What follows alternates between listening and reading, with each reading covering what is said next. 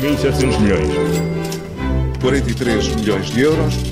Peço desculpa, mas são muitos números. Paulo Ferreira e Miguel Cordeiro, tudo pronto para mais uma moeda de troca e para assinalar que já começou a dança dos ratings. É, abriu a época, basicamente, uhum. não é? Eh, nas últimas semanas tem havido alguns avisos eh, sobre a tendência eh, do futuro próximo das classificações de risco de crédito. As agências de rating estão a rever essas tendências que eram positivas para neutras, ou seja, estão a dizer ao mercado que a melhoria das notas que estava prevista para o futuro próximo já não vai acontecer. Bom, mas esta semana já houve mesmo uma mudança mesmo de nota, não é só um aviso, é mesmo uma nota que foi descida. A Fitch, que é uma das três maiores e mais influentes agências de rating do mundo, eh, cortou a avaliação de risco de crédito da Itália, baixou o nível e baixou para BBB. Bom, o que é que isto quer dizer? Quer dizer que, aos olhos destes analistas, a Itália deverá ter agora mais dificuldade em pagar as suas dívidas do que tinha até aqui. Eh, por isso, eh, emprestar dinheiro ao Estado italiano é hoje mais arriscado do que era há semanas ou meses meses. No fundo, é esta a função das agências de rating, eh, avaliar cada entidade que emite títulos de dívida, ou seja, que pede dinheiro emprestado eh, nos mercados internacionais, e dizer aos investidores eh, se aquela entidade tem mais facilidade ou mais dificuldade em pagar as suas dívidas. No fundo, procura responder àquela questão que toda a gente que empresta dinheiro faz: eu vou receber ou não o meu dinheiro de volta.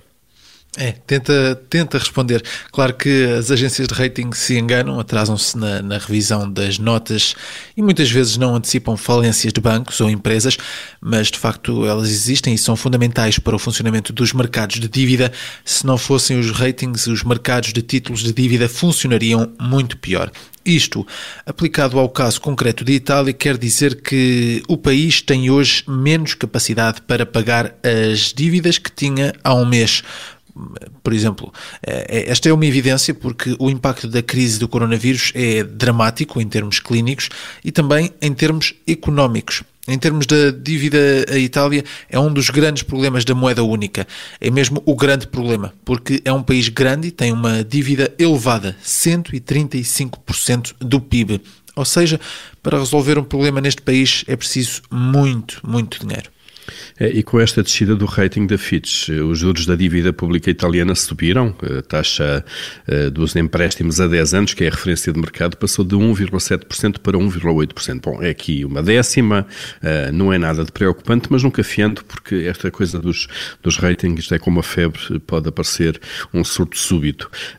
Esta é uma evolução que vai estar muito dependente do que venha a ser decidido a nível europeu, eh, se esta crise implicar um forte aumento das dívidas públicas, os países que partem para ela já com nível elevado de endividamento serão certamente o elo mais fraco da moeda única. Foi a moeda de troca com o Paulo Ferreira e Miguel Cordeiro, a partir de casa, mas sempre a fazer-lhe companhia aqui na Rádio Observador e, claro, sempre em podcast também. 4.700 milhões. 43 milhões de euros. Peço desculpa, mas são muitos números.